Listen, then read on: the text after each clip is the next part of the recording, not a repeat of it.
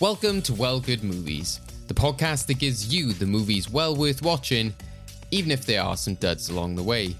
Combining questions, trivia, and games, every episode we're challenged to watch a piece of film history to decide whether it deserves to be remembered for all time in our movie vault. With every film chosen in our previous episode, it's the perfect way to watch and discuss along at home. But don't just take my word for it. Here's a snippet of what to expect in today's episode. The man is a living meme. He is- like there's he's no the other way to describe it. He's the British Nicolas Cage. I'm not going that far. He'll appear in anything, sort of thing. Oh God, can I Vinnie now? Jones and Nicolas Cage in a film. I know. Put I them in a want that now. I just want that. That version of Face Off would be insane. All right, Mr. DeMille, I'm ready for my close-up. Are you not entertained? Great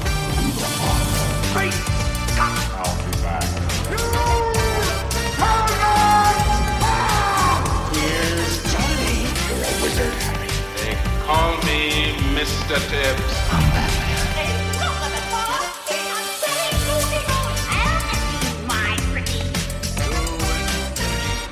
And beyond. Oh, hi, Mark. Well, good movies. Hello, and welcome to Well Good Movies, the podcast that gives you the movies well worth watching, even if there are some duds along the way. I'm your host, David Osger, and I'm joined by my geezer, Craig McDonald. Hello, Craig. Don't mention the euphemism. Also, what? I'm your what? I'm Gazer. I'm not from London. We'll go to our guests later in the in the actual lingo, how we should say it, maybe. Jesus, Christ, you make it sound like you like the male gaze. Just gazer. It's an anime character, you know, you're into Dragon Ball. Don't even try that. So, uh, as we alluded to there, Craig, we talk about movies well worth watching, despite duds along the way. Uh, so, just to tease the people at home, do you think today's movie is a dud or well worth watching?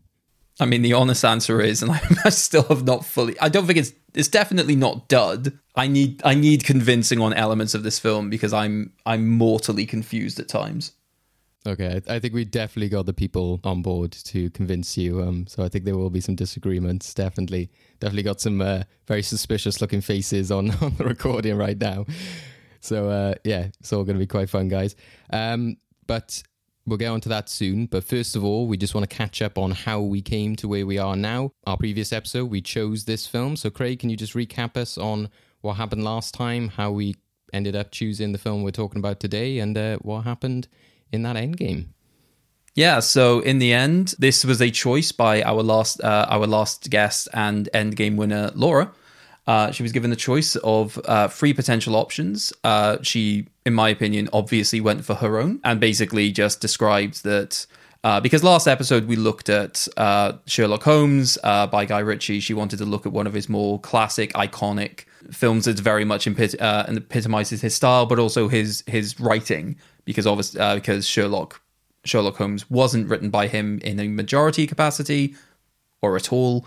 Um, so basically, wanted to look at the his true style of filmmaking and sort of his true sort of background and the characters he works best with. So, which led us to Snatch. Don't men- mention the euphemism. Right. Well, um, we look forward to discussing Snatch today. And yeah, we definitely got some great guests on board to uh, be undertaking that task of deciding whether it should go into the movie vault, which is our vault of movies that celebrates films for all time. So uh, let's get to our guests, which once again, Craig, are brand new guests to Well Good Movies, and some of them first to uh, podcasting as well, which is very exciting. So And first Londoners. yeah, I'll uh, ask them if they how they rate my accent, maybe. so uh, first of all, we have Reese Beaumont. He is a YouTuber and film reviewer. Hello, Reese. How we doing, guys? Doing good. Good. So yeah, what was it terrible in my London accent? It wasn't the best, but I've heard much worse. I can tell you that for sure. There's a few, fair few like Hollywood film, like Brit- British Hollywood films, which yeah do the kind of yeah bad Cockney accent. Yeah, the Americans are not too good at the old London accent, to be perfectly honest. Dick Van Dyke sort of levels, but I think that has a charm to it. so Dom um, Cheadle, Ocean's Eleven. Uh, yeah, that's that's probably a more relevant example to what we're talking about today. To be fair, So what we're going to be talking about today, it's definitely on the line for sure.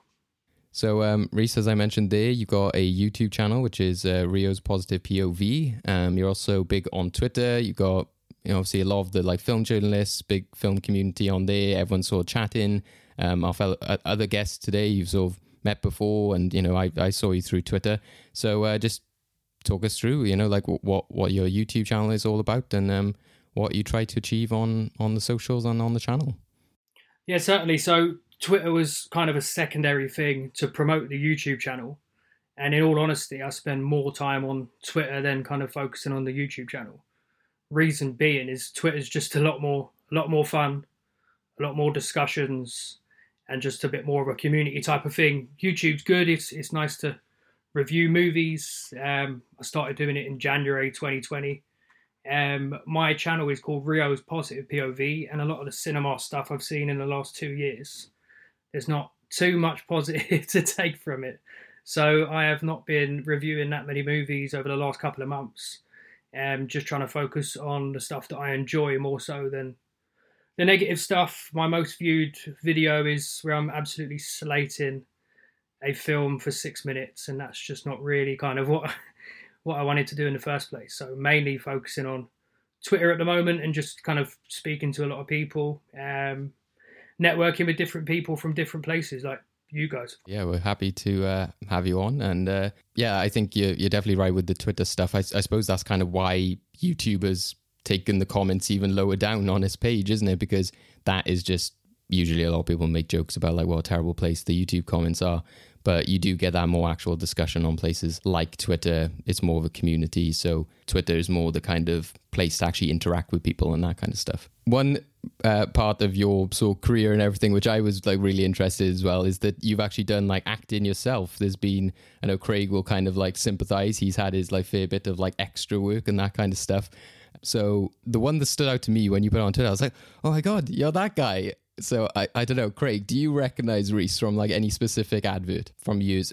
What's the is it like 2008 something like that? 2008 is when the advert came out. Yeah. Okay. Nothing's coming to me immediately. Basically, what it was, it was in a, a Crunchy Nut advert where I'm standing at a bus stop with a pair of headphones in with some music that they added on in ADR, which I definitely weren't listening to when, when filming the um, the advert and basically a lady starts eating crunchy nut out of my hood at a bus stop with a bus pass. oh, wow. and that is so I've done a few little adverts here or there, but that is definitely the one which kind of took off the most and and uh, some strange interactions in public for just being in a 30 second advert, which is pretty insane. Well, you never know. D- depending on whichever career route for you shoots off, it might be like Shang-Chi, isn't it? When he has the pictures and he's there like in the the generic corporate images that they take and like, oh my god, he's he started with that, etc. So that, that yeah, no, there's definitely um, some weird kind of experiences that people have had with kind of just bursting onto the scene. Um, you just look at Adam Driver; he was in with the Marines. He weren't working on no movies at all when he came out. He's probably about my age, about thirty, and then started acting again. So it's you never really know with that kind of business, right place at the right time. Um, my favorite program at the moment, Euphoria. The one of the main characters there got noticed working in a chicken shop. So you, you just you, you never know with with the movie business where your chance is going to come if it is going to come. I'm very happy to be um, not acting at the moment, but if a good opportunity came again, I probably would say yes. To be perfectly honest. Yeah, well, we look forward to uh, talking about movies with you today, Reese. Uh, we go now on to our second guest. He is a writer and film journalist, Paul Klein. Hello, Paul. Hello. How are we doing? We're doing good. You had uh, you had your eyes like wide open there when uh, Reese said. No, I remember advert. that advert. I remember that advert. I was in secondary school, and we actually tried to see if it would work if you put cereal in a hood and we just destroyed somebody's hood. Unrealistic advert, guys. I feel like this is the first time we've ever had guests where one has had a negative impact on someone else on the other's life. oh no, it wasn't my hoodie, so like I it's fine. We were just like, would it work? Could you use a hood as a bowl and then use a card to eat it? And we were like, no, you can't this is the ideal time to know. We were like, using Crunchy Nut though. We were using we were using Weetos, so maybe that was a uh, mistake. Oh yeah, that was the problem. It just absorbs all of it.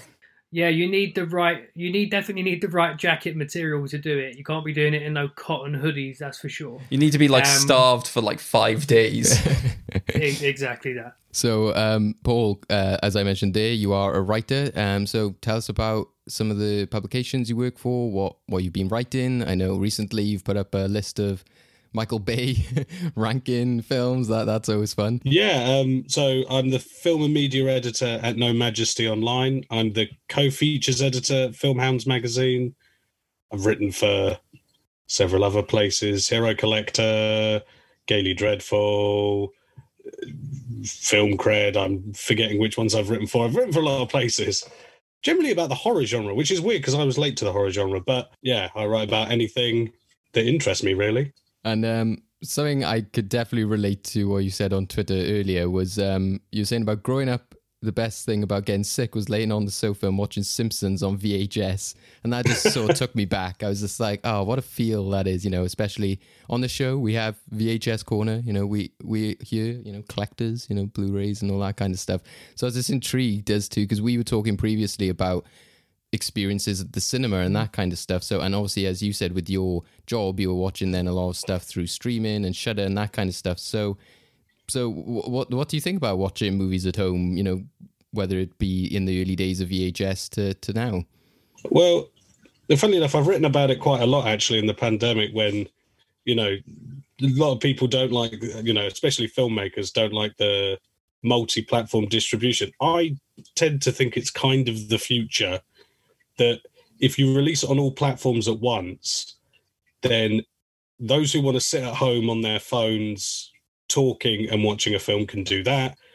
And also, it, you know, benefits people with additional needs or disabilities and people who want to go to the cinema can go to the cinema. I think it's it kind of benefits everyone, and I don't think that it's detrimental. Well, the fact the fact that Dune, I mean, I know we don't have HBO Max here, but the fact that in America, which is a bigger country than than in the United Kingdom, they could watch it on HBO Max or they could go to the cinema, and it made enough money that we're getting Dune Part Two says that releasing it on both places at once is probably not a bad idea. And, you know, Wonder Woman 84, whatever people thought of it, I liked it. People went to go see that in the cinema, but it was also like the highest watched stream thing for like three months. So, generally, I think if people want to watch at home because they've got, you know, additional needs, then maybe going to the cinema is a bit of an issue, which I think people forget as well that not just in the pandemic people get sick quite easily, but if you're in a wheelchair, the wheelchair places aren't great in in cinemas. I to the cinema for nearly ten years. Wheelchair accessibility is not great. The induction loops aren't great. Subtitled showings aren't frequent, really. It can be a bit of a hassle if you've got, you know, uh, attention deficit issues or your kid does. That can be an issue. So I think it benefits everyone if it's released on all places at once. And then those who want to go to the cinema, like myself, I don't have to put up with people talking during a Quiet Place Part Two, where I can't hear the dialogue. Clue in A Quiet Place Part Two. That's what people should be doing, keeping quiet. exactly. I oh, it, that honestly, that was like the first film I saw back in cinemas when they opened, and I was like, I remember why I preferred at home now. Yeah, no, I, I think it's definitely true that uh, attitudes have changed in that way, and it is surprising because, again, I mentioned earlier, like Shang Chi. At, at the time, I was like, oh, you know, they're crazy to only give it like forty-five days between it coming out. But to be fair, by the time it came, I was like, it does actually feel like ages since it was out in the cinema. So it shows that that kind of is narrowing as well that time, even if it's you know it goes on to streaming more quickly. the thing with with like DVDs, VHS, stuff like that, is that a cinema lifespan is like a fraction of how long a film lasts. Like, you know, I was born in 1994. Jurassic Park's one of my favorite films. That came out the year before I was born. I've only ever really seen that on VHS and DVD.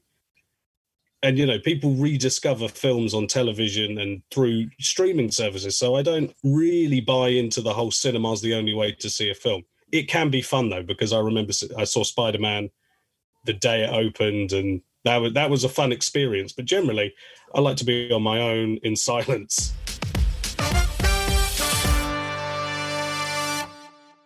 As we usually do here, before we go on to our main discussion of the film, we just want to uh, ask some questions that are going to be based on you guys as film fans and sort of linked to the type of themes we're going to be talking about today. So we now go to our questions of the week. So our big question this week is what do you think is the cream of the crop when it comes to British cinema?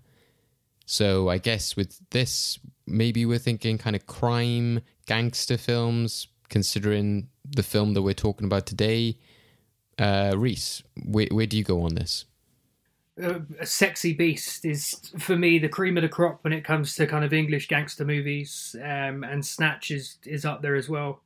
Um, I know Craig was saying at the start he can have some questions about Snatch. I absolutely love that film. I for me it's the most quotable movie that I quote too much. I won't quote too many on here because there's a lot of swearing and, and stuff involved in them. But with me and my mates throughout the years, it's definitely been one of the most um, quotable movies for sure. Guy Ritchie, when he kind of delves into that London stuff, is great.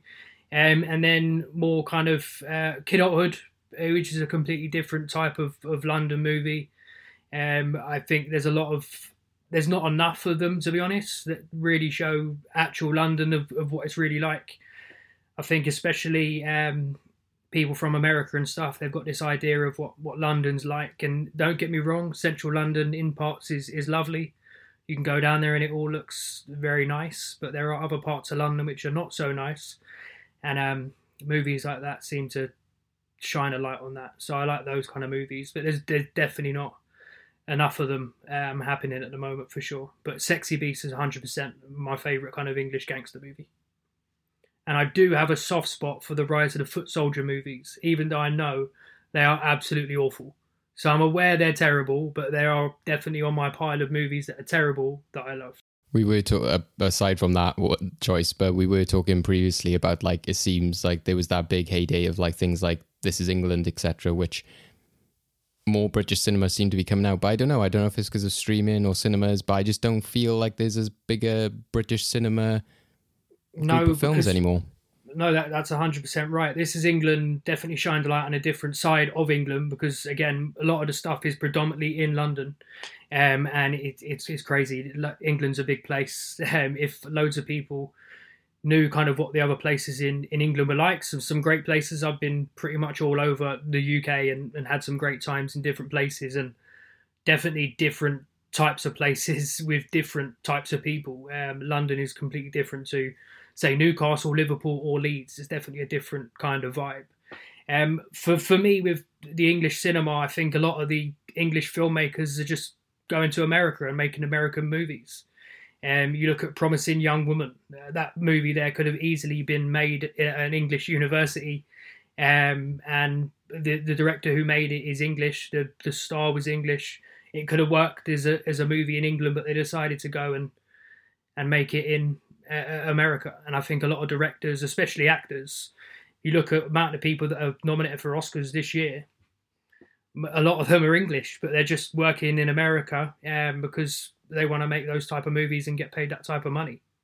Yeah, I was thinking that recently with actors and stuff as well. Is you know we just don't have probably the acting time because they're all going there and playing Americans. Was I think is it the those who wish me dead? Is that that Angelina Jolie film that came out um, last year? I was watching that and um, it's like Nicholas Hoult playing an American. Uh, the guy who's like Littlefinger from Game of Thrones playing like an American. I was like, what is with you know like it's obviously a common thing, and we you know Tom Holland shows that we can do American accents pretty well. Um, but it's just bizarre when you're actually watching like an American movie and it's like five Americans in the room, but like majority of them are actually British. Yeah, I think a lot of people, the amount of times I've seen on Twitter someone saying, "I can't believe that person's British," and it's like, well, have you never listened to an interview with that mm. that person before? Um, but one of the problems as well is there's just not enough money being put into films in England. Film Four and, and stuff are putting a little bit of money, but there's just so many reality TV programs on BBC, ITV, Channel 4. That's predominantly where these they're putting all their money into. They're paying these Instagram models hundreds of thousands of pounds to go sit on an island, um, and they're just not putting money into original content. TV programs, Broadchurch, stuff like that is fantastic, but it's just not enough. Not enough being written and not enough being funded. So I fully understand why a lot of these English actors who need to pay bills are going over to America. Yeah, yeah. Bring back the like BBC films, like you said, uh, film for originals. Uh, Paul, do you have a, a choice for for this one, or anything to add on on that question? Um, well, like for British crime movie, see the one that I think is the best is probably Long Good Friday from like I think it's '79 with Bob Hoskins. That's a great film. But my actual favorite, if I had to put one on now, would probably be the remake of The Sweeney with Ray Winstone It's crap, but I really like it. I don't I don't know what it is. I just think it's I think because it's trying to be like Heat, but in London. And I think like London is to try like some cities in America, you can do big crime action films, and London is a really claustrophobic city, and people keep trying to do action films in it, and it's like you'd get maybe a foot before you hit gridlock. You would you would never have a car chase in London. So I, I I do find that film. I find the Sweeney funny. I like I enjoy it. I think it's kind of over the top in all the right ways. But as you were saying about the British film industry, it's crazy because we've kind of gone backwards. Because like in the in the eighties, there was no British film industry unless you were making a tiny budget independent film, or you were making a James Bond film, or you were making, or you were Lord Attenborough making prestige historical films. And then in the nineties, once Thatcher was out, people kind of started putting stuff back into the movies. We kind of got a crop of talent, which were directors who were late teens, early 20s in the 80s, watching American movies, being influenced by the American cinema, and then bringing that to Britain. And you got like Guy Ritchie's a prime example of someone who clearly was like, I want to do what Scorsese does, but in London. And Danny Boyle's another one who sort of does it all over the United Kingdom. But you watch like Shallow Grave, that is very clearly influenced by Scorsese's use of music. You got a lot of the Coen brothers in the stuff that uh, Danny Boyle does. There's like a lot of black humor in Danny Boyle's work. You know, the bit where uh, Ewan McGregor crawls into the toilet is hilarious in Trainspotting, but it's also kind of horrific. And Guy Ritchie's one where you can clearly see that he watched Scorsese movies. He watched like Godfather. You know, he watched Tarantino movies, and then was like, I want to do that, but I want to do it in England. And like Snatch is basically a Tarantino film, but set in London. It's got all the crazy plot twists, the violence, the swearing, respected actors, up and coming actors. So I think for some reason we kind of lost track of that. And, you know, there was a big American influence on the British cinema, and we had a big boom in the late 90s, early 2000s, where we got loads of great directors. Edgar Wright started making movies, Lynne Ramsay, Andrea Arnold. You know, we had a lot of directors, you know, and women directors as well, coming in making films that were great. And then for some reason, we've stopped doing that. And we're not really funding new talent the way we should. So, yeah, everyone's going to America to sort of make films because really the only things that get shown are American films, really, or big budget films. Unless you're making a Bond film or a Harry Potter film, it's not going to get funded, unfortunately. You know, even Guy Ritchie had to sort of step back for a bit, do Sherlock Holmes, do Aladdin before he could sort of make some more crime movies. Yeah, that's what I kind of appreciate with um like like you were saying is that often there'll be those directors and that talent that we have from this country and they'll show the different like aspects and, and sometimes British film can go into like the very like generic or like stereotypical stuff, especially with like, you know, posh English people or as we were saying, you know, with the typical view of London before. Um, definitely for us, you know, like Dream Horse, you know, that's very much playing up the kind of the valleys people and very much bigging that up. But as you guys were saying, you know, there's, it, you know, Twin Town is often just regarded as like the only like Welsh film that sort of like maybe depicts like actual like gritty, real Welsh people, which I think is like unfortunate because there are so many different parts of like Cardiff or Swansea, etc., which could probably show that different aspect.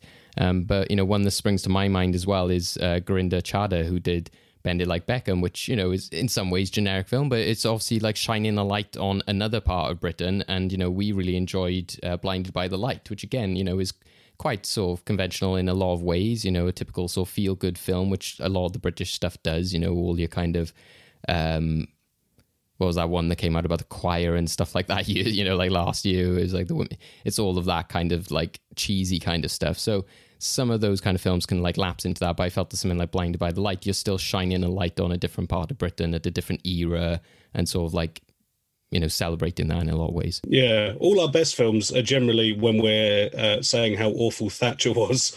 I've found if you look at like you know Full Monty, Pride, it's all films where people are like, "God, the '80s were terrible. We really had someone awful." So maybe we just need more people to make films about that. yeah. Apart from Iron Lady. I mean, it's either that or just wait about 50 years and we get to a situation where, say, everyone's just making the same quality uh, British uh, cinema, just talking about how bad Boris Johnson is. We just need to wait for that next generation for everyone to sort of recover from the trauma. Those will be my films about kids growing up in the shadow of Johnson. Might be definitely a lot of like comedies in there, just sort of like poking fun, you know, kind of Adam McKay style, maybe.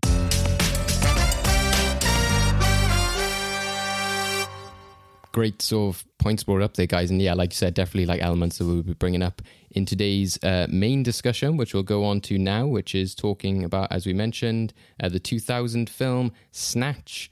Uh, which is uh, directed, as we said, by Guy Ritchie, also written by Guy Ritchie. Uh, there's too many like great actors like mention in this, but just top billing, I guess, would be Jason Statham as Turkish. You got Brad Pitt, uh, Stephen Graham, Vinnie Jones, and then just yeah, a whole slew of great actors who appear, which uh, have appeared in a lot of other Guy Ritchie stuff, a lot of other gangster sort films. You also got like uh, Benicio del Toro, uh, Dennis Farina, so loads of like appearances which you've seen from like similar types of films. Um, and this coming out in the 2000s, like I said, it was very much of that era. Released in 2000, and its uh, sort of synopsis is an unscrupulous boxing promoters, violent bookmakers, a Russian gangster, incompetent amateur robbers, and supposedly Jewish jewelers fight to track down a priceless stolen diamond.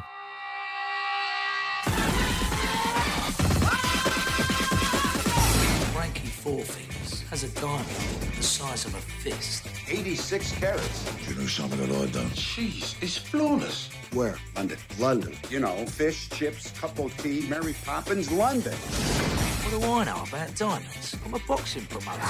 I've got a bare knuckle fight. I want to use the piking. Special Baxter, concentrate. Ah. What? You're going to have to repeat that. Special Baxter, concentrate. What? What's a gun doing in your trousers? Protection. Protection from what? The Germans. I want the case and give me the stone. The only man who knew the combination. You just shot. I'm getting heartburn. Tony, do something terrible. Where is the stone? Heavy. Shut up and sit down, you big bald. So what should I pay? You can call me Susan if it makes you happy. I don't care if it's Muhammad, Imard, Bruce Lee. You're going down in the fourth round. Whoops. Anything to declare? Yeah, don't go to England. Uh, stylish house frame furniture and uh, scarfer cushions with uh, matching chocolate colors. Did you understand a single word of what he just said? So, uh, Reese, I'll go to you first because this is kind of one of uh, your favorites, as you said. You were very happy that this had been chosen. We were talking about it. So, uh, before we go into like you know the details of the film, just generally, you know, why why do you love this film so much, and why why is it stuck with you? Yeah, I think it's just the amount of different, interesting characters that are in the movie as a whole. I think every character is completely different, apart from the the henchmen who are just huge geezers, just there to protect um, Bricktop. Everyone else is pretty much a unique character. And again, what we were talking about earlier, it shines a different light on on different sides of London, different people. Um, you got the American that comes over that clearly hates British food and British weather, like most of the Americans do. Um, and just overall, everything about it. I, the music is is is perfect. I like the way it switches. Um, the, the music between different parts when it focuses on different characters. Um, and Brad Pitt as uh, Mickey is a, a, stroke of genius in, in casting.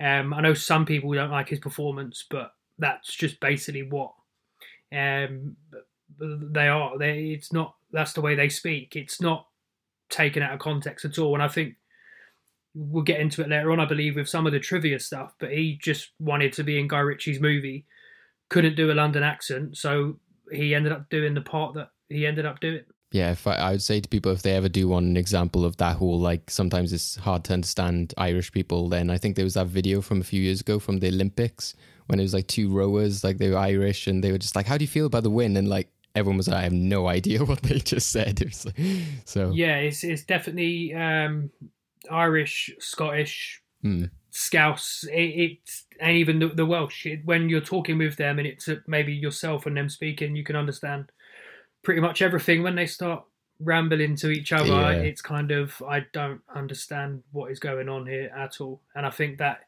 is definitely the case with Brad Pitt's character in the movie. Supposedly, the reason why that character was written that way is because a lot of people were moaning about you couldn't understand what the characters were saying in Lockstock because obviously a lot of it is kind of Cockney, East London chat, and people didn't really understand what was being said.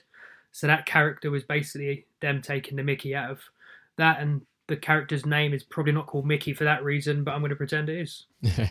yeah, like uh, people's like the the characters in this film. I think they've said it almost like you know the viewers in the sense of that that film. They were reacting like, "What is he saying?" So yeah, it's a it's a fun little not there. So last week we talked about Sherlock Holmes, and so obviously a big part of talking about that film is Guy Ritchie's got this huge legacy. He's one of those named directors, as we mentioned. So I kind of kept this question in from last time because we asked our guest last time, Rob, you know, what's his opinion of Guy Ritchie films? So, Paul, uh, what is your experience and uh, opinion of Guy Ritchie films?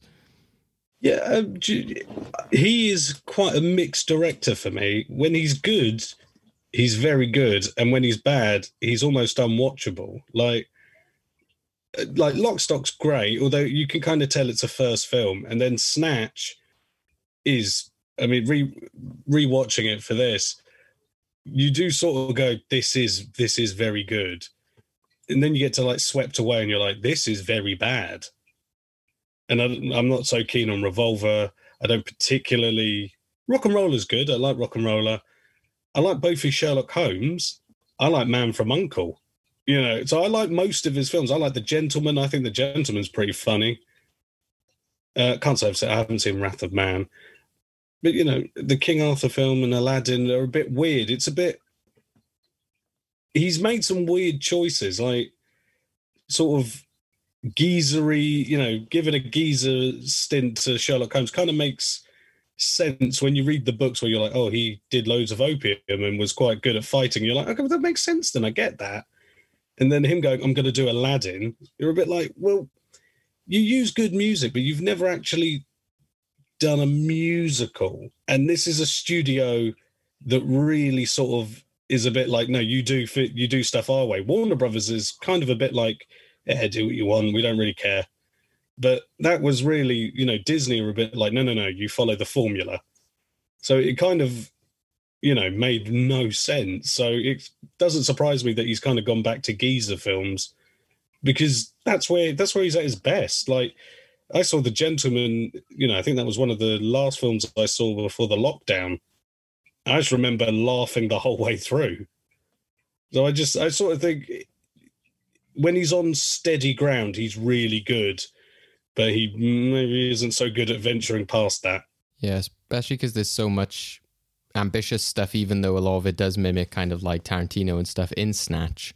I think that, you know, you do see a lot of ideas and like artistic stuff, like with the Brad Pitt when he's sort of like in the water and everything when he's in that fight. You think like, well, this could translate if you wanted it to a kind of Danny Boyle and do more experimental, bold kind of stuff. But then, like you said, it's a bit unfortunate if he does the likes of you know Aladdin, etc. Because I think we were talking before, Paul, wasn't it? Like his reasoning for doing that film was like, oh, you know, I relate to Aladdin or something like that. There was his yeah. Justification. He said he said Aladdin is like a family friendly chancer, and he went, all my films are about chancers, and it's like I can see why I can see what you're saying, because like even like you know even as King Arthur, like okay, yeah, he is kind of a chancer in that.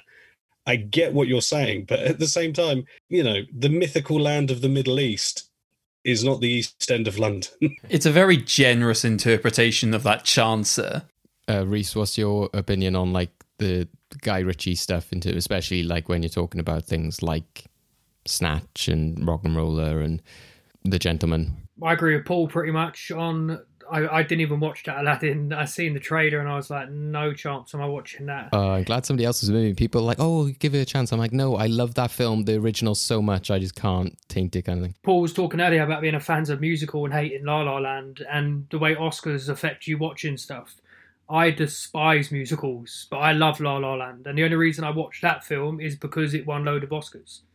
But Aladdin, uh, I, I I don't have time to be watching that. I normally have so much stuff going on that watching no watching remakes of animated movies where why Guy Ritchie is ever directing that movie out of all the directors that could have been chosen is completely beyond me. When he's working um, in London movies, of Man I thought was fairly decent. That's not obviously a London setting, but it's it's very similar characters, even though it's set in um, a different country. When he's focusing on male characters, especially around the same age that he is, he seems to have an understanding of them. But all the other ones, not been a not been a fan of at all. Um, but yeah, Lock Stock, I really enjoyed, which was the first film I watched of his. Um, RocknRolla, I think there's some good characters in there. I think Tom Hardy's fantastic in it. Um, and the Sherlock Holmes movies, I enjoyed both of those. To be honest, I'm slightly annoyed we haven't got a third one yet. I definitely think he needs to stick to doing what he's doing. The Gentlemen, I, I enjoyed it. I do think he's getting a bit on, and he didn't seem to understand the nuances of a lot of the younger characters. The boxers all wearing the same tracksuit is just I I would never you'd never see that. I don't really understand what that whole thing was about. But he's definitely better when he's focusing on kind of the stuff that he knows about. Well, um, so talking about Snatch, then. So I guess at the top, Craig, you said that you need need the appeal. Uh, oh, why'd so, you start with so me deep. for God's Well, sake? You have people talking about things that, like, which aren't snatch for ages, and go right. Let's start with the dickhead in the corner who Yeah. might like Let's trying to ruin our fun. elephant in the room. Why does Craig not like no? So Don't just- call me fat, you dick. So I'm thinking rather than sort of Paul explain why they love this film so much, and then sort of convincing you as well why you should love it. Combine the two, isn't it? So, I mean, I want to preface this highly with by the end, I mean, I sort of had this mi- mindset towards the middle of the film about there's so much that there's so much character, so there's so much plot they're trying to explore. And I think because of, you know, the premise, I was waiting for things to sort of interact like more directly. And I think we basically, once we got to that, towards the end, I thought actually, once you actually had the plots overlapping, it became very strong. For me, that I wanted to see more of that sort of happen earlier on. Otherwise, uh, otherwise, I was just following a bunch of characters, and I was at times I was just left unsure exactly why I was meant to be following them in certain situations. For example, so much time is dedicated to the the boxing plot early on that when I obviously saw the initial like the initial heist of the diamond, I thought, how is this ever going to come into play? This seems so divorced from everything. And even though like I I didn't I enjoyed the performances definitely, I think some of the character some of the character work for me at times probably went I, I don't want to say too stereotypical if anything it's anti-stereotypical they were just saying they were saying things at times that and i don't know whether this is just me not being a londoner me not being part of like a gangster scene because obviously i'm not a gangster. Listen to me for christ's sake. But i just wasn't sure if some of the things that they were saying were things that would actually be said by gangsters because some of them just some of the things they were saying just felt like poetry. And i was just like these things are really really smart and witty and clever but like would you ever actually see gangsters saying these things? I don't know. Are you saying that only gangsters can enjoy this film or understand it? You have to be in a gang. no no like i'm just talking about me personally right? Like i think if other other people can see it from different backgrounds i think that's fine. But obvi- I- i'm just i'm basically just describing the sort of barriers that i sort of had towards it. Like i said once i actually got to the end of the film i was i was more convinced it was it's obviously not a dud. I'm not going to stand up and say that it's a bad film. It's definitely not a bad film. Is it a film that i personally see as like like all-time great. I'm I'm unsure. Like I said, I think the elements are definitely there, but I think there are definitely chaotic elements that sort of put me off at times. Like I remember an editing choice at the beginning where you just have what felt like somebody you know just did part of the video uh, of the film editing on like Windows Movie Maker, and you just had the random screen sort of turning. Mm. I, I was like, what the hell is this? Um, but yeah, I agree with David. I think choices like the the visualization of the water and the fight, I thought was a really effective touch. It just felt like there needed to be more things like that in order for me to see it as like a fully consistent film. But again, that's just me. I don't. well, uh, yeah, and I but I think that's why we were talking as well about like you know personal preference and stuff as well. Is that like I said, you know whether people sort of enjoy these type of things. I, I, I think I saw a review on IMDb which somebody said like, oh, you know, this is a great, fantastic film, but it's you know not for everyone in the sense of if they don't enjoy violence or obviously it's not for kids and which I was kind of like, well, you could say that about any kind of film, you know, which isn't a 12. But um, but I think it is, you know, it does come down to your preferences, as we were saying with things like horror or musicals, you know, whether you enjoy those types of stories um, which I think you know something like this can border on because in a way it's kind of hustle-ish. yeah, way. that's that's why I was a bit surprised because I love gen like anything that involves a heist. I generally type uh, I generally tend to love. Um, I don't know why I'm just fascinated with sort of like heist hustle culture. Yeah, there were just like I said, I think there were just too many too many elements for me to to like fully clearly decide. What I'd say is I probably think this is a film that on second watch I would probably appreciate a lot more because I can see what it's basically building up to, which means I can actually just enjoy the moment more as opposed to trying to think about what it's actually trying to build up to. Mainly, I'm just trying to preface myself because David has put me in an awkward position where I've now got you guys potentially going, right, everything you said is wrong. and just thinking me personally being like some absolute torrent in terms of, you know, film criticism. I think I've just personally heard the music in the film too much in other places. So I'm just oversaturated. So probably it's just I've seen this film at the wrong time because this was my first time watching this film this morning. I should also preface. Hmm. I think I think that timeliness is a bit a big aspect. I don't know if it's the same for you guys. So like with the editing and just the style and look of the film, it's so of that era. I don't know if you guys. definitely. Uh, the fact you've just watched it for the first time today probably makes a little bit more sense why you kind of are not fully on board with it. I think it, I've watched the film in, in double digit amount of times, and for me, it's knowing exactly what I'm seeing and waiting for the the punchlines and the different things that are going to happen. But I've had an infatuation with the movie for 15 years, so it's it's not something which if I watch today, would I maybe have the same infatuation with it that I do? I, I don't know. It's it's a hard one to judge without knowing um, because I'm not in that situation. I agree with some of the, the characterization things. They are a bit OTT, but I think they're on purpose OTT. Uh, there's not going to be that many people that are going to be speaking like that and, and getting away with it, especially when they're dealing with them kind of people. Um, so there's definitely that kind of thing on it. Um, but uh, in regards to the characters and stuff, maybe it's a, a London thing as well that may have an effect on it just knowing these characters and seeing similar types of people around. I know that there's a few Americans that like the movie, but they're not as hot on it as as the English are. That's for sure. So there's definitely is a, a cultural thing that comes with it as well.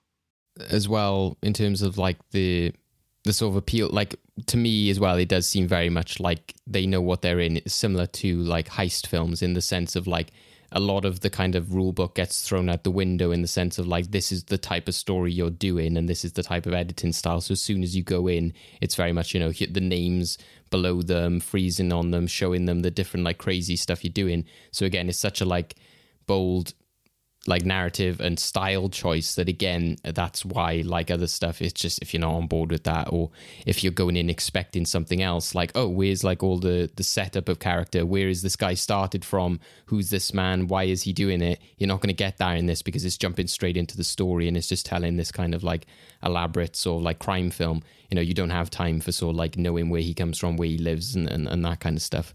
Yeah i mean for, for me, I came I came to the the film in a kind of weird way because I knew you know like the stuff about like Bricktop and things like that from you know sort of like YouTube videos and memes and things like that before I'd ever seen the film, and then watching the film, I was almost like, that's kind of the least interesting part of the film is is uh, is the bricktop stuff. The you know the stuff with Jason Statham is actually really good, and sort of the way that it kind of all circles in, I I do find quite entertaining.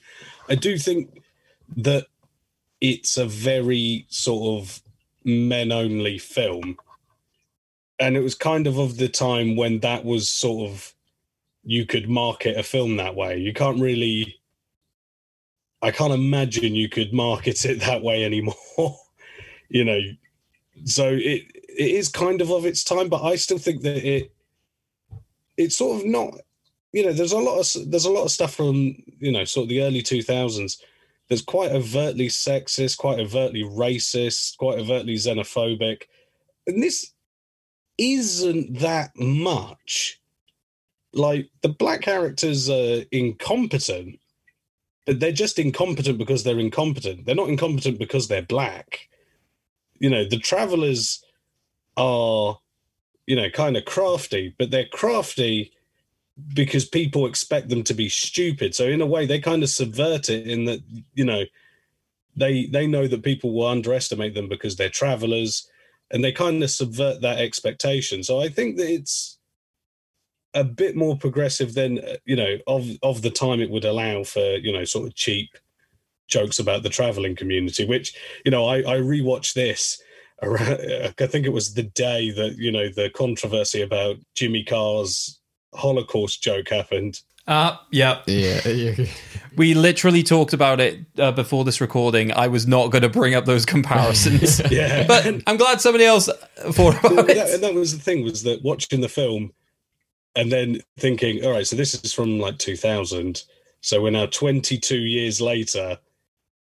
And I was a bit like, hmm, you know, maybe maybe people criticizing Jimmy Carr, you know, are on the right side. Well, I mean, they are on the right side of history because it's offensive. But it was that kind of thing of like, if people still think this is acceptable, then really Guy Ritchie's doing something quite subversive by going, actually, you guys underestimate these travelers.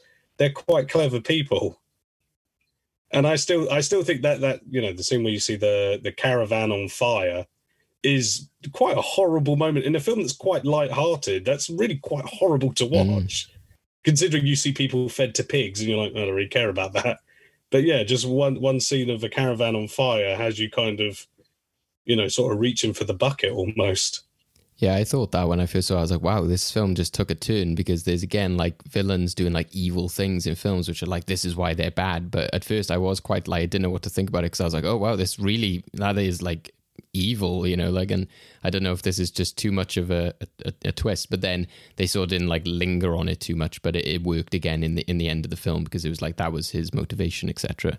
But yeah, just the moment they said like, you know, while she was still sleeping, because when I first saw it, I was like, oh, they torched their caravan that Jason Statham, I thought it was their caravan, which was weird because they wouldn't care about it because they wanted to replace it anyway. But uh, but yeah, so I was similar to you, Paul, like in sort of like revisiting it from like having seen a lot of it and sort of seen it at a younger age, etc. There was a lot then that I was sort of exposed to, which I was like, oh right, yeah, I forgot about this, etc. And I think for me, it also helped like at the beginning. Like I always forget like how much of a producing career that Matthew Vaughn had before he started directing. So as soon as I see his name, like I was kind of like more like, oh, you know, I love Matthew Vaughn, and and it does make sense that kind of like Matthew Vaughn, Guy Ritchie style. But yeah, I think also like the visuals for me is what you know. Even though we said there's some weird like editing choices, again, it's something about that 2000 Zero, which has that kind of like I I love the like Ritchie has gone for this kind of like darker tone to the film. It looks like sort of like very realistic.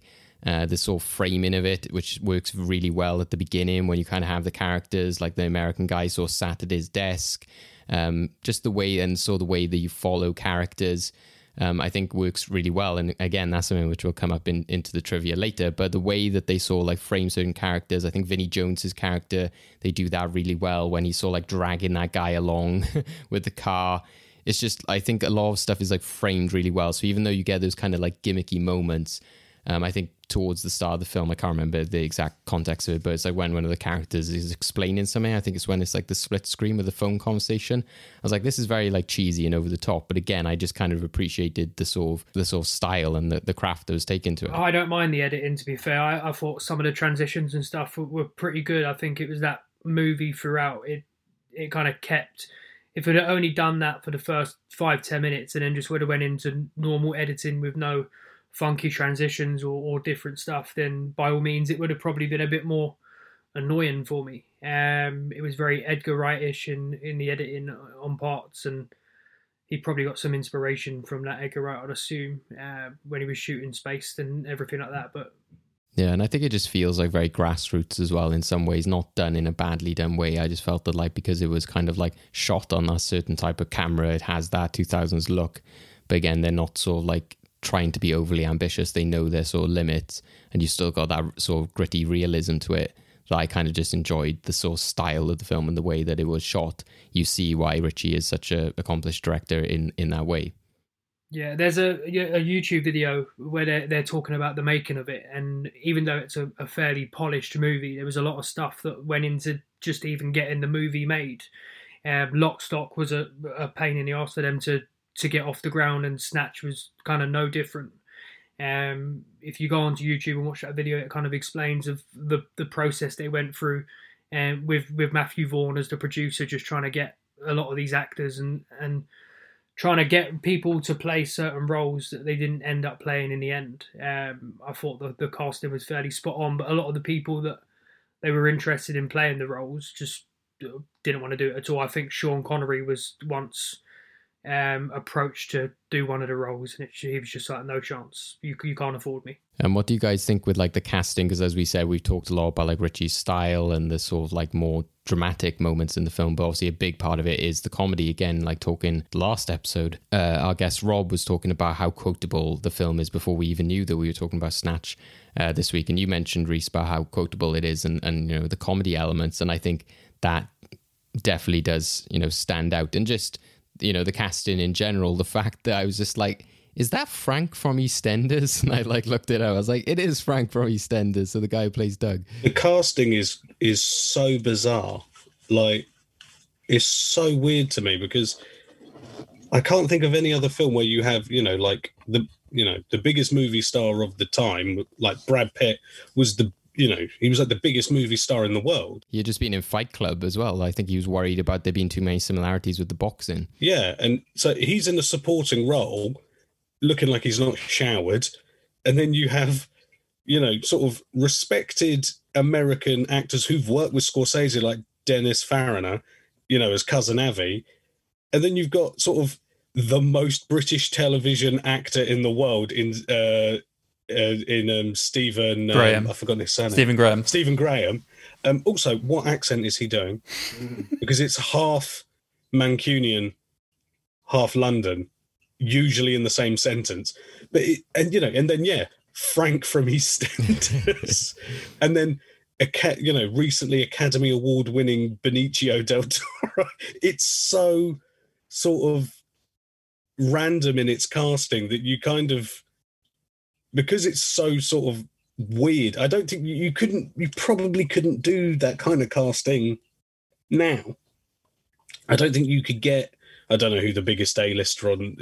There's too many A-listers, I think, but you couldn't get. You know, Ryan Reynolds or Dwayne Johnson would never do. You know, the Mickey role. I don't think you could.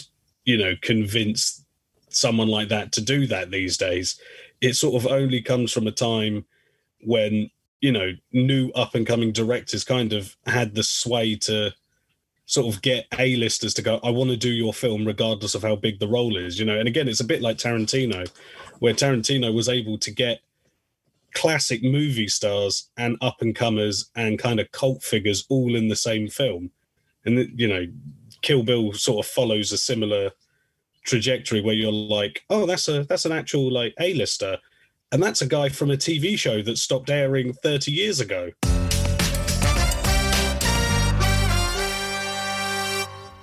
Probably my favorite moment of the film is just the direct moment where all the storylines interact uh, with the car crashes, mm. and just how nonchalant they are. Just like, oh, sorry, just moving on most of my favourite moments are the same. It's when they're interacting in, their pairs. Obviously, they've got the the three who go into the um, the bookies and try to rob the bookies when they're sitting in the car and they're trying to reverse the car.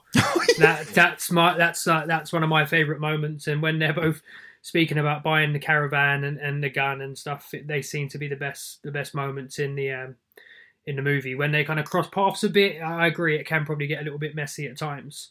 But when people are focusing on their own little section, that's when the most parts of comedy come from. And I just wanted to say about the the, the casting. Uh, you look at it now, it's probably insane looking at the cast because of the way the trajectory had gone of everyone's careers. Um, at the time, it probably wasn't as extreme, but some of these people don't act anymore. You had Vinnie Jones, who was a, a footballer for Leicester. It was just it, it's just insane uh, the way you can get so many different people into a movie. And um, yeah, you wouldn't get someone like Leonardo DiCaprio playing Mickey in in a, a, a, English director's second movie. And considering the first movie he made was another English gangster movie, which sounded like fifty percent of people didn't even know what was was being said. Yeah, I think um, it's it's funny as well to like say char- like characters or actors like Vinnie Jones and because I think with Jason Statham as well, like for for me, he's been you know sometimes I have a lot of issues with uh, actors like Dwayne the Rock Johnson or Mark Wahlberg, in which they just play the same person all the time and they're not even characters, they're just like themselves. And I find that Jason Statham has become this kind of like, I am just Jason Statham, um, very much doing a kind of Liam Neeson of like, he's just in some generic film in which he's just got a gun or he's in a car or something like that. So when I was like rewatching this, I was like, why can't why can't he actually play like characters like this again? In which like I enjoyed him more as the kind of like naive sort of like charmer sort of character rather than like I'm the like brutal, you know, cool guy that he plays in Fast and the Furious and stuff like that. I was like, I prefer him as this kind of character, more the like relatable hero who is, you know, the one who's in danger from the villains, not the kind of guy who's just like the brawler who can get everything done and is perfect. Yeah, it, it's weird. It's strange how some of these actors just seem to stop playing the morphing into the same role. Uh, Dwayne Johnson's like that at the moment. I, every movie I see puts on exactly the same performance, um, and they just fall into a, a, routine of playing the same person. And it, maybe it's maybe their characters are not that similar. Maybe it's just it's starting to seem that way for me. Like Liam Neeson after Taken, it seemed like every single movie he made was was exactly the same.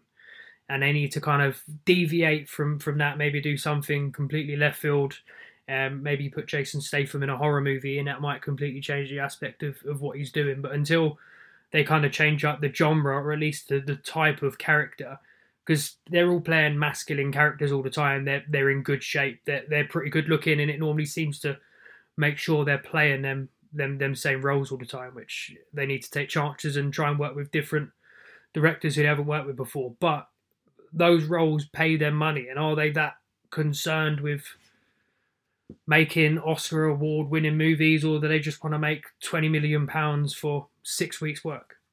Yeah, exactly. And and it is it's regardless I think even like Paul said it's uh, even at the time probably is jarring but it's still jarring to see Brad Pitt as as well as he does the accent and stuff it is kind of strange to to sort of see him there. But again, like from Guy Ritchie's point of view, how can you not like have him in there and find like a, a role for him? That's one of my favorite moments is when he's in the corner and Vinnie Jones just has to keep shooting him because he's like, "Oh, really? You know, you're not dying." That that that bit's great. Yeah, that's a great scene. Boris, the bullet dodger, as that's they call it. him. It makes sense. There's another little Chekhov's gun at the beginning. you knew that was coming. He just that guy just wouldn't die, would he? Vinnie Jones is such a weird one as well because yeah, he's he's never sort of fallen into the the Statham, Vin Diesel, Dwayne Johnson trap, which is that you you know you become a brand, not an actor, and so you kind of have to play that role. You kind of have to. I'm the good guy. You know, I'm not overtly mean or I'm not overtly whatever, but Vinnie Jones just kind of bounces around doing whatever he fancies, and I, I, I respect a guy who goes, "You want me to be an X Men three? All right, I'll be an X Men three. Yeah, put me in the silly, the silly costume that makes me look like a turtle. You want me to be in She's the Man? Yeah, I'll, I'll, I'll do She's the Man. I'll do Amanda Bynes comedy. You want me to be in Midnight Meat Train, a horror film? Yeah, I'll do that. You want me to do Celebrity X Factor? I'll do that. Uh, I forgot he did that. he's kind of, I kind of respect the fact that he's just a bit like, ah, what are you going to do? May as well have some fun. like, he, I think you could, if you paid him the right amount, you could probably get him in any film you fancied. So I, I quite respect that about him. The man is a living meme. He's like there's he's no the other way to describe it. He's the British Nicolas Cage. I'm not going that far. He'll appear in anything, sort of thing. Oh God, can But I? Vinnie Na- Jones and Nicolas Cage in a film. I know. I them in a want film that now. I just want that. That version of Face Off would be insane. but I did appreciate, and again, this kind of comes into the quotes aspect, which I think is worth talking about. But and again, you know, like language and everything. But the fact that when those there's the scene in the pub before the whole shooting thing, and he's just like f off, and there's just like there's only so many act, you know actors that could pull that off, and Vinnie Jones is definitely one of them, which just you know pulls that off of just being like, yep, you would like perfectly, you know, back away from that situation, but.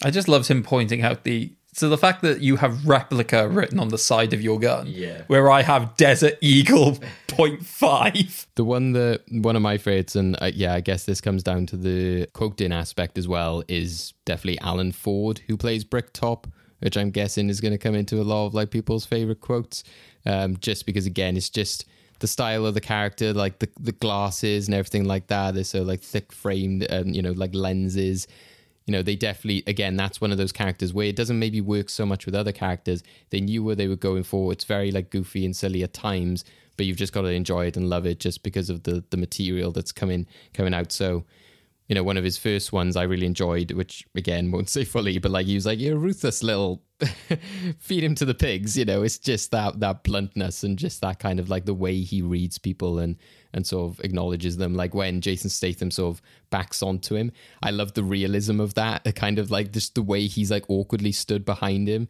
even though people probably haven't been in a situation in which somebody would like feed you to pigs like that. I think everyone's been in that situation in which there's like a weird old guy there and he just suddenly appears out of nowhere and you back, oh, sorry, you know, and he's just like, I've just polished those shoes. And you're like, are they genuinely gonna have a go at me right now? You know, I I did love that that aspect of the character.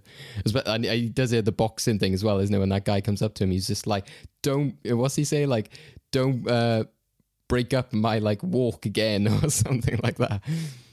You know what? My all my favourite quotes are with uh, Frank Frank from EastEnders, uh, Doug the Head. Just when he uh, when he goes to talk to his twin his twin daughters, and he's like, "I want to see you in my office." We know, Dad. Yeah, I've just been on the phone to cousin Avi. We know, Dad. I find his character I find really funny, mainly because I, I've known a lot of people that talk and look like Doug the Head. So he reminds me of like lots of uncles, lots of grandfathers. So he- him him walking up to all the young Jewish kids. It's a free country, but it's not a free shop. I was thinking of that one as well. Yeah, that that's that's great. It's just Even his ringtone being being uh, the bar mitzvah song, even though he's not Jewish. Yeah, there's just so many great moments in this, and I think for me with the story, like Craig was saying earlier about like the way it ties together, but I guess I saw it as more like a kind of like anthology thing. I think the way you, I was a bit confused, like, oh, how is this going to connect together? But I think there's just an element of like, okay, everyone's got their separate crazy stuff going on, but then once it started to cross over, I was really enjoying it. But I think it still works because there's still a main thread throughout it. But I think it just works so well at the end when you get to to so Doug, and then it's just like you know, have you got somebody who's interested in this? Like, yes, I, you know, do. And the way that the technical editing has worked up to that point of showing the American guy doing the shot, uh, again, t- you know, a timely thing. Concorde is like taking off, but uh, so as soon as you see that again, you're like instantly brought back to that moment. So you're like, oh yeah, of course. So yeah, I, I just thought it rounded it off so well in that sense, and of course the whole, you know, meant you know what we've mentioned about sort of the turn it on its head in the t- sense of you know like Brad Pitt's character and all of them sort of getting revenge for what happened. I think it it, it does really pay off quite effectively in a film that's just fun a, a fun adventure up until then still anyway.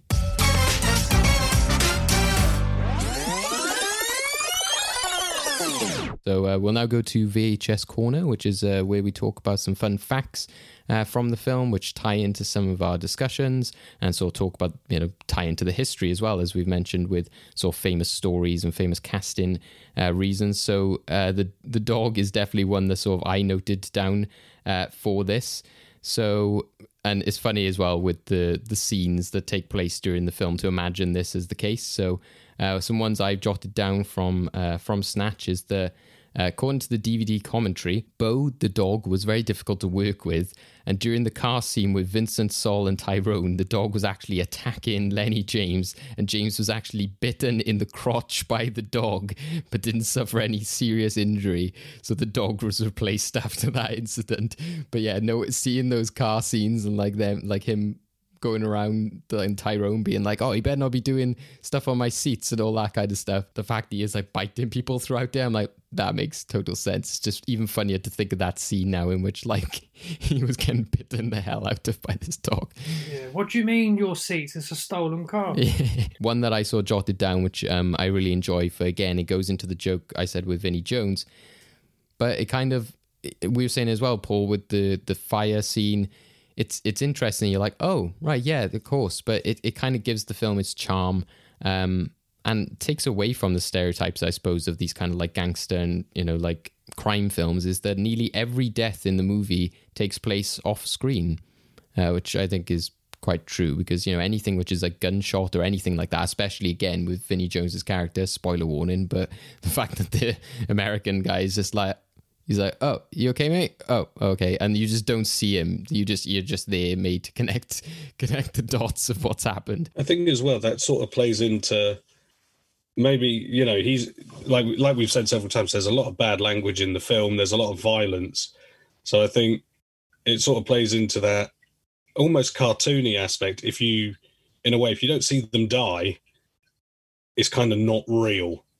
It's like you know, it's that kind. It's almost again, it's a bit like that Tarantino thing where it's like you swear all you want, blood spurts everywhere, everyone gets hurt, but there, there's no pain, even though people are screaming in agony. There's no sort of. It's not like you feel it, and you know, it might it might just be because he was like, if if we have people dying on screen, then we're never going to get this film released. Whereas if they die off screen, then we can imply that they, you know, they can't say it's too violent but it's it also just sort of fits that that idea of no one knows what's going on until it's already happened sort of thing. To be fair i did have to rewind a, uh, a part of the film. It's where is it is it the is it freddy the guy who's basically in the uh have his basically he's just shot uh in the head after you know having been the head in the bag? Frankie four fingers yeah frank uh, frankie four fingers that's it. Uh yeah i had to rewind it just to, to double check who had died because obviously i wasn't I wasn't sure which way the gun was pointing. So I so yeah, that's a fair point. Yeah, I think yeah, it, keeps you guessing, but like I said, it, it, also helps with the comedy aspect. It wouldn't be all that funny unless you're going down a Deadpool route of like, oh, look at this guy getting chopped in half and stuff. It it isn't that funny to see people die, but it it gives it like a level of ambiguity and like almost realism in the sense of like, oh, just hide that away. It kind of goes into the body bag aspect of, you know, when they're zipping people up. It's just like, it ties in with that of just like, oh, you know, it's hush hush and let's not talk about that. You don't see it kind of thing, which I think makes sense. Um, we are talking about the representations of the characters as well in terms of like Sol, Vincent, Tyrone. Um, and you were saying, Paul, about, you know, whether it, it was, you know, a, a good choice in terms of like representation of like black characters, but also something that adds into like, you know, them being incompetent and not based on like the color of their skin is apparently as well uh, every mistake that those characters make in the film uh, was inspired by various late night TV shows about real life crimes going horribly wrong. And I can believe that because you do see a lot of those kind of like, you know, shooting through something or the cool, like, you know, falling down a hatch by accident, that kind of stuff. So that to me made a lot of sense. Um, and then also we talk about uh, Bricktop. This one, I just thought again, just a great piece of trivia for what the person is like outside, and we're talking about dogfighting, etc. So, uh, Bricktop is seen to be involved in dogfighting, at one point torturing a dog, but in real life, Alan Ford is a vegetarian and animal rights activist. So we're saying about like people like Dwayne the Rock Johnson being like similar, you know, playing their characters and outside, but yeah, you couldn't get more opposite than that, I don't think. So uh, that that one uh, stood out to me, and then uh, the last one I saw jotted down was um, when Mickey wins uh, a new trailer van for his mother from Turkish, he specifically picks out periwinkle blue as the color. So in Psycho, the Hitchcock 1960 film, we are told that Norman Bates helped to pick out a periwinkle blue dress for his dead mother. Mickey, just like Norman, is also responsible albeit indirectly in this film, for his own mother's death. So just quite a fun little classic movie reference. Don't know. I suppose that's very specific thing to put in there if it was unintentional. But if it was unintentional, it's quite fun. But um, but if it was, then uh, touche to to Guy Ritchie for throwing throwing that in there. But talking about, like I said, like legacy and things, you know, like people remember. So the last part now of this discussion about uh, the film Snatch is uh, we go to our movie vault um, where we sort of honor movies for all time to be remembered for different reasons. Uh, so our big question now is: Does Snatch uh, deserve to be remembered in the movie vault and go in? Uh, what do you guys think, Paul? What's what's your reaction? I would say yes, just because you know it's an influential film, and sometimes with influential films, you're like, oh, it's so important to like cinema, and you're like, yeah, but it's not good though. It's just important. But it is. I still think it is a good film, and I think it has aged surprisingly well, considering the elements in it that could potentially not age well, especially like we said with the traveler community. You know, there's a lot of it that could not have aged well, and there's a lot of sort of geezer films from that era that haven't aged well because they were so entrenched in kind of casual racism, casual homophobia, casual misogyny, and this this one doesn't really have that so much. There's kind of not an innocence, but there is kind of a, a joy to it where it's like, yeah, everyone can everyone can be a crook, and everyone can be you know terrible at it, and everyone can get attacked by the dog. Why not? You know, it doesn't matter what what color you are, what country you come from. Everyone can be a gangster, and we'll all end up having a bad time anyway. So I th- I think it's I think it's aged better than you know people would expect, and certainly more than I expect. I expected it to have aged horribly, and it's actually aged really well. Reece, I think I would know your answer on it, but but yeah, what what's your opinion? Yeah, no, hundred percent for me. I, I love the film. It's, it's it's actually one of my favorite films, and I look, I understand why it wouldn't be for everyone. I even Pulp Fiction, my favorite movie of all time, I can fully understand why people would not like that film. I'm not going to sit here and say it's subjectively or objectively the best movie of all time because that's a load of you know what because everyone has their own different opinions for me, 100%. Even to this day, when I'm out with my friends drinking, um, snatch quotes come up. I think it's the most quotable movie of all time. I put out a tweet yesterday, and, and a lot of people disagree. People brought up a lot of different movies, um, but I, I definitely think it's the most quotable movie for sure in my circle of friends, of course. But um, talking about how it aged, I think it's aged fairly well again, I, I, don't know how it would. Well, I kind of know how it would resonate if you watch it for the first time today, but um, it depends of, of who's watching it and what their kind of tastes are and what they like and what they don't like. Um, and if I had the opportunity to wipe my mind and watch it again with my current frame of how I view films, maybe I wouldn't like it as much. Maybe I'd like it more. It's really hard to tell um, because, like I said, I've seen it 15 years ago and I've seen it probably about 15 times. So that's kind of where I'm at with it.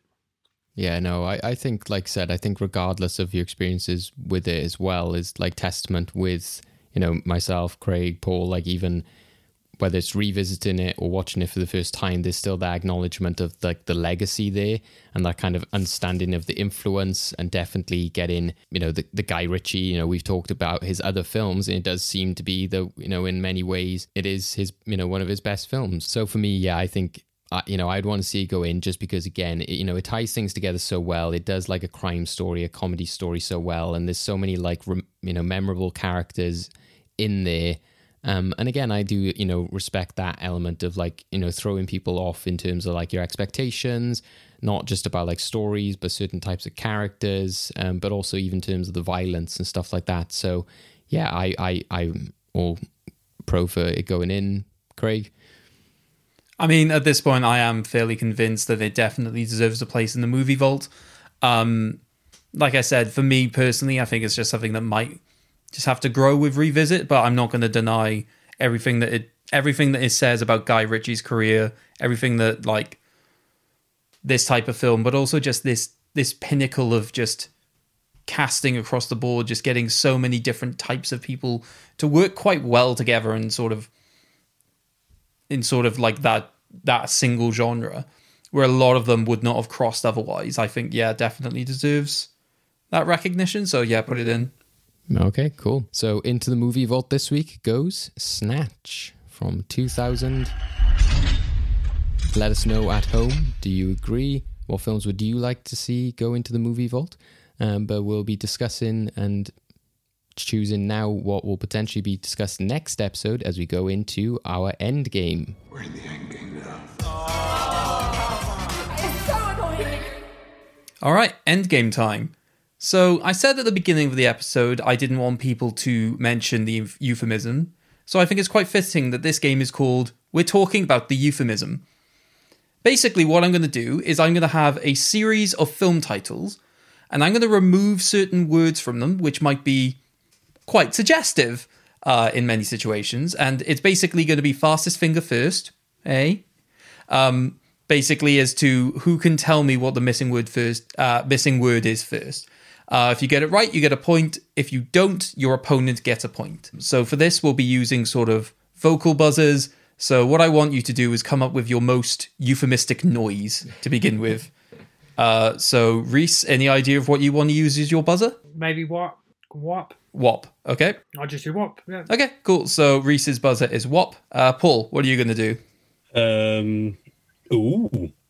Yeah, perfect. So we're going for the like uh, Vaudevillian sort of like ooh, like the ooh matron. Excellent.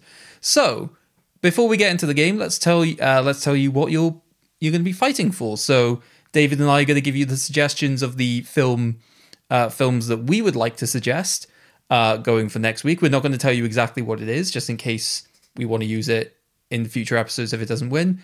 You have a choice of either of those films or your own personal choice of what is discussed next week. We'd like to have some form of connection to the discussion we've had it this week. So we'll start with David. Uh, so my suggestion is from 2017. Um, it is it's hard to like describe it without knowing exactly what I'm talking about. But I just think when we're on this Guy Ritchie train, we may as well talk about it because I know we have a certain guest who would absolutely love to talk about this film and just yeah, just let the chaos reign and. Uh, it's it's a very controversial fantasy film from a specific director. so that is my my pick. So for me, I want to get off the Guy Ritchie train because as much as I respect him, I think, you know, we need to talk about other things. However, I don't want to stray too far from the sort of uh, type of film that we've been discussing this week. So very and specifically as well, this has a bit of a link to Jason Statham insofar as he is starred in a remake of the film that I want to talk about from 1969. So if that gives you an idea of what I would like to suggest.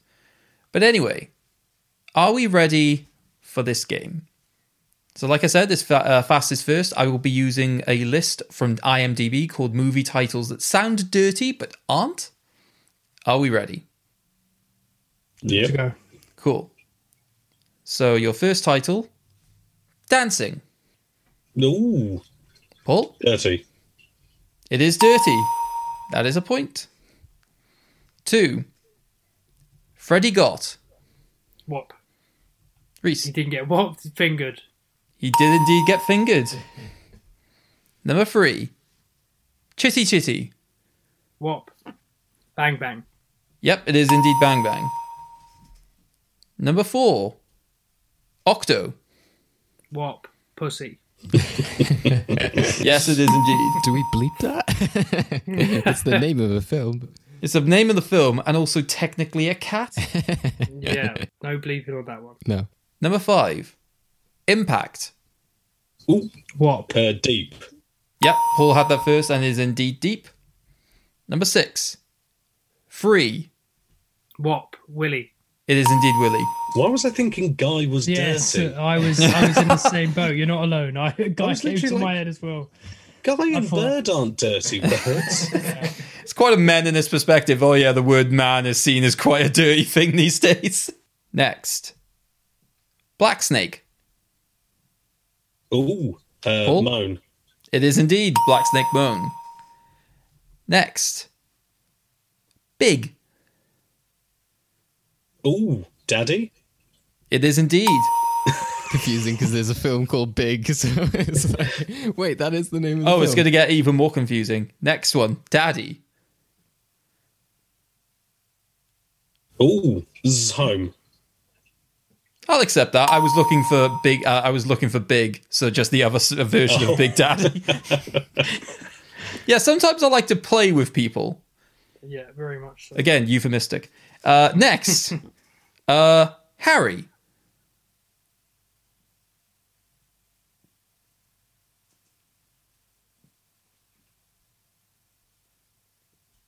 Think back to an earlier word. There's, Three, not, there's not even more words two, to it. one. That's a fail. I was looking for dirty. Oh, jeez. Dirty Harry. I'm thinking Harry something. I'm like Harry Potter and the Chamber of Secrets. I guess it's kind of dirty sounding. Our head is going to the same place, and all of the ones we can't get right. It's just insane. I just think Potter apparently is just like a really bad term for somebody who just smokes marijuana. Yeah, I was thinking, is there is Potter? Is there some kind of different? Goblet of Fire term, sounds like a euphemism for you know, like uh, for a bong, I guess. Yeah. True. Okay, next up Fun with and Jane. Ooh, Paul? Dick. It is indeed Dick. next, like Beckham. Wop. Reece? Bend it. It is indeed Bendit. and finally, from this list that aren't just wor- one word films, we have Fatat. Ooh, Paul? tit. It is indeed tit. and that is the end of that very weird end game. so, David, reveal the final scores. Uh, so yeah, it would have been interesting if that last one, because it was very close. But uh, it was Reece with five points, but Paul came through with seven. Congratulations. Well done. Congrats, Paul. I know dirty things. Apart from Harry, apparently. and, and and Free Willy. I immediately still thinking Free Guy's not that dirty. Free Bird's not a film; it's a song. Yeah, that's not like your controversial view on that like SeaWorld film, is it? You're like, no, I don't believe in this. he shouldn't be free. Keep him locked up. Well, so congratulations, Paul. So now, obviously, you have the choice of what will- what film will be discussed for the, for next week. So it's a case of do you want to go with either of David or mine suggestions, or do you have a suggestion yourself? Uh, I will go with uh, with your your suggestion, Craig. I think. Oh, I, I genuinely was not expecting this. So, um, first things first, do you have an inkling of what film I actually suggested? No, that's that's why I picked yours because I kind of I kind of had an idea what David's was. Yeah, so mine. So basically, where I talk about uh, Jason Statham starred in a remake of this film. This is a very classic film, uh, which is very much just a single heist, and I think it is well known for a couple of things. Uh, the performance of Michael Caine, the use of a load of Mini Cooper cars, and also the song "The Self Preservation Society." So for next week's episode of Well Good Movies, we'll be discussing the Italian Job. Great choice, great choice, and a, a very good link as well, I suppose, isn't it? In terms, like you said, talking about like heists, gangsters, and my head did go to Italian Job when we were talking about British cinema and everything like that, and I like held back because it was of such a different era. So probably just as well I didn't didn't mention that as well. Yeah. Uh, so yeah, happy with that choice then, Paul. Yeah, fantastic. Awesome. Well, thank you guys for joining us. So we look forward to talking about the Italian job uh, in our next episode. So everyone at home, if you want to sort of watch along uh, with us and sort of discuss as well and sort of give your take on whether it deserves to go into the movie vault and you want to prepare yourself for next episode, then you know now you can go watch The Italian Job from 1969. Uh, it is available on Now TV if you uh, want to go and check it out on a streaming service or Sky. And of course, it's one that you can sort of rent from places like Apple or Amazon, or you can pick it up on physical. Uh, if you know, I know people like me and Reece and Paul would uh, sort of put thumbs up to that as well. Get the Blu ray. yeah, we look forward to that one. Uh, thank you both for joining us. Uh, where can we catch you guys? What have you? Got up and coming, or anything uh, that you sort of want to talk about? Send people to Reece. Where can we catch you? Yeah, so all my social media is uh, Reos Positive POV, R E O S, and that's Twitter, Instagram, YouTube. Uh, that's pretty much where you can find me on everything. Um, I'm mainly active on on Twitter, but also have uh, a couple of YouTube videos a month going to see Uncharted tomorrow. I don't expect much, but hopefully it's good enough for me to to make a video about. Good enough to be positive, yeah. Just to emphasize for our listeners at home, uh, some of whom are Welsh, uh, the spelling of Reece is not the Welsh spelling, which is the RH. It is. It is R double E C E, and I'm named after Kyle Reese from the Terminator. Oh, wonderful. Another movie link then, but yeah. Yeah, it's, they just keep on coming in. Don't mention the euphemism. so uh, yeah, go check out uh, Reece's YouTube channel. Uh, Paul, where can we catch yourself? You can pretty much find me on Twitter, Paul Klein Yo with two O's. You can find me on Letterboxd. I don't really review, which is Paul Klein Yo with one O because I'm inconsistent. Uh, you won't sort of find in-depth reviews on my Letterboxd. It's more pithy jokes and general observations, and occasionally stating people I think are the worst people ever in the form of a review. Um, so yeah, you pretty much, and any work I do gets linked onto my Twitter. So yeah, I'll be in either of those places. I was named after Bono, so Oh. Yeah. I'm not sure if there's, yeah, uh, I'm not like a, well, yeah, I'm like kind of named after the patron saint of Wales, but you know, it's not a famous TV, film, music person. So. I'm named after rocks. I think you can like, or just Go check out um, all of your writing as well, uh, Paul. Like I mentioned, you've recently ranked the Michael Bay films. That must have been fun. I just need to know what you had at number one. The Rock. It was interesting seeing where the Transformers films like came in there as well. I was just like, right, okay, which Transformers film is like the lowest? Revenge of the Fallen. Yeah, I agree on that one. It's it's like it's Revenge, Age of Extinction. The third one I can't remember its name. Dark of the Moon. Dark of the Moon. The one with Anthony Hopkins. Yeah. The first one because the first one's a legitimately good movie and the others Yes. are perp. And then, yeah, number one is The Rock. Number two is Armageddon because Armageddon's boss movie. I suppose most people, yeah, would just be wondering if it was like Bad Boys. Is that where you were going? Bad Boys is like number three, I think. Yeah. So I'd have, I'd have Bad Boys at number one. The Rock would be number two. I didn't even realize Bad Boys was a Michael Bay film. Yeah. Right. Well, uh, go check out uh, Paul's list. Uh, check out Reece's YouTube channel. And um, yeah, catch us on all of the socials. Uh, stay tuned for our next episode. We'll be talking about the Italian job. And if you want to also go back and see how we uh, came to talk about Snatch, then you can also uh, check out last uh, week's episode where we were talking about Sherlock Holmes. So uh, yeah, thanks to you once again, guys. And uh, we'll see you around. Thanks again to Reece and Paul. Bye bye. Thank you. Bye. Bye. To keep up with the latest episodes of Well Good Movies, you can listen to us on all your usual podcast outlets, including Apple, Google, Spotify, YouTube, and more. Don't forget to follow us, subscribe, and rate us where you can to keep our podcast growing. You can follow us on Twitter, Facebook, and Instagram at Well Good Movies to keep up with the latest news and highlights from all our episodes, as well as tell us what movies you want to be discussed in the future. And if all of that isn't enough, you can also find us at our website, freshtakehub.com slash wellgoodmovies, where you can catch all our episodes along with videos and articles deep diving into the worlds of film and television. So what are you waiting for?